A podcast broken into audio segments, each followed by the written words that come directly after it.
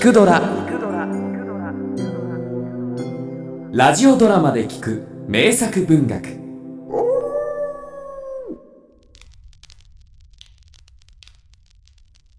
英雄の器。作。芥川龍之介。何にしろ項羽という男は英雄の器じゃないですな。漢の大将呂馬通はただでさえ長い顔を一層長くしながらまばらなひげをなでてこう言った。彼の周りには10人余りの顔が真ん中に置いた灯火の光を受けて赤く爆影の夜の中に浮き上がっている。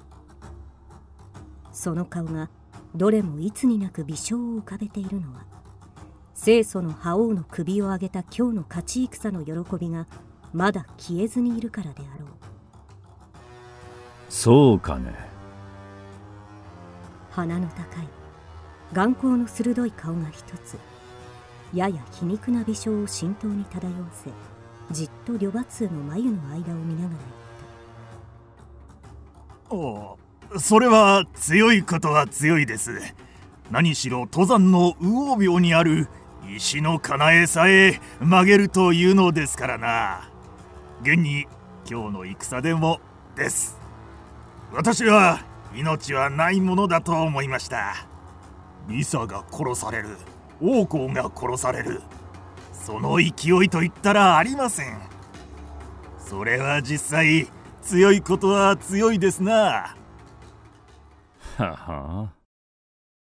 しかしです。しかし英雄の器じゃありません。その証拠はやはり今日の戦ですな。右近に追い詰められた時のその軍はたった28機です。雲下のような味方の大軍に対して戦ったところが仕方がありません。それに右近の艇長はわざわざ迎えに出て江東へ船で渡そうと言ったそうですな。もし項羽に英雄の器があれば赤を含んでも右近を渡るはずです。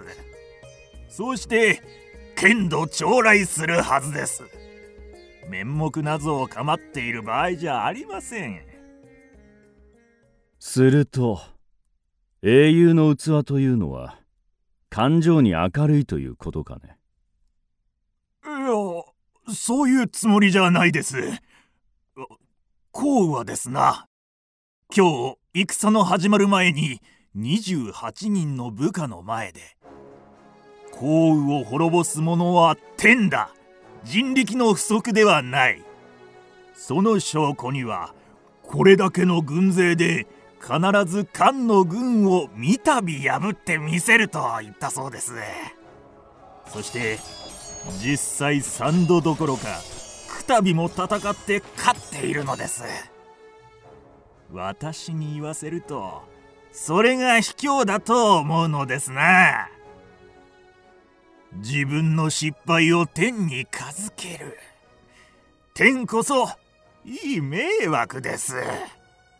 それも右近を渡って高等の検事を救合して再び中元の鹿を争った後でなら仕方がないですよ。がそうじゃない。立派に生きられるところを死んでいるのです。私が項羽を英雄の器でないとするのは感情に暗かったからばかりではないです。一切を天命でごまかそうとする。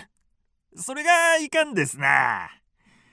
英雄というものはそんなものじゃないと思うのです。表上昇のような学者はどう言われるか知らんですが。彼の論議が最もだと思われたのであろう。一同は互いに軽いうなずきを交わしながら満足そうに黙っている。するとその中で鼻の高い顔だけが思いがけなく一種の感動を目の中に表した。黒い瞳が熱を持ったように輝いてきたのである。そうかね。項羽はそんなことを言ったかね。ええ言ったそうです。弱いじゃないですか。いや少なくとも男らしくないじゃないですか。英雄というものは天と戦うものだろうと思うのですがそうさ。天命を知ってもなお戦うものだろうと思うのですが。そうさ。すると項羽は。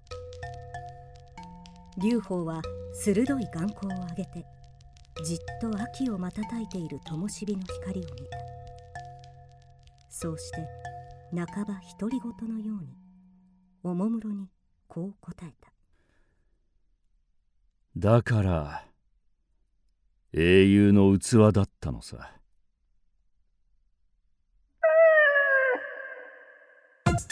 聞くドラは YouTube にもチャンネルを開設。チャンネル登録お待ちしています。そして Twitter で独り言をつぶやいています。詳しくは公式サイトからどうぞ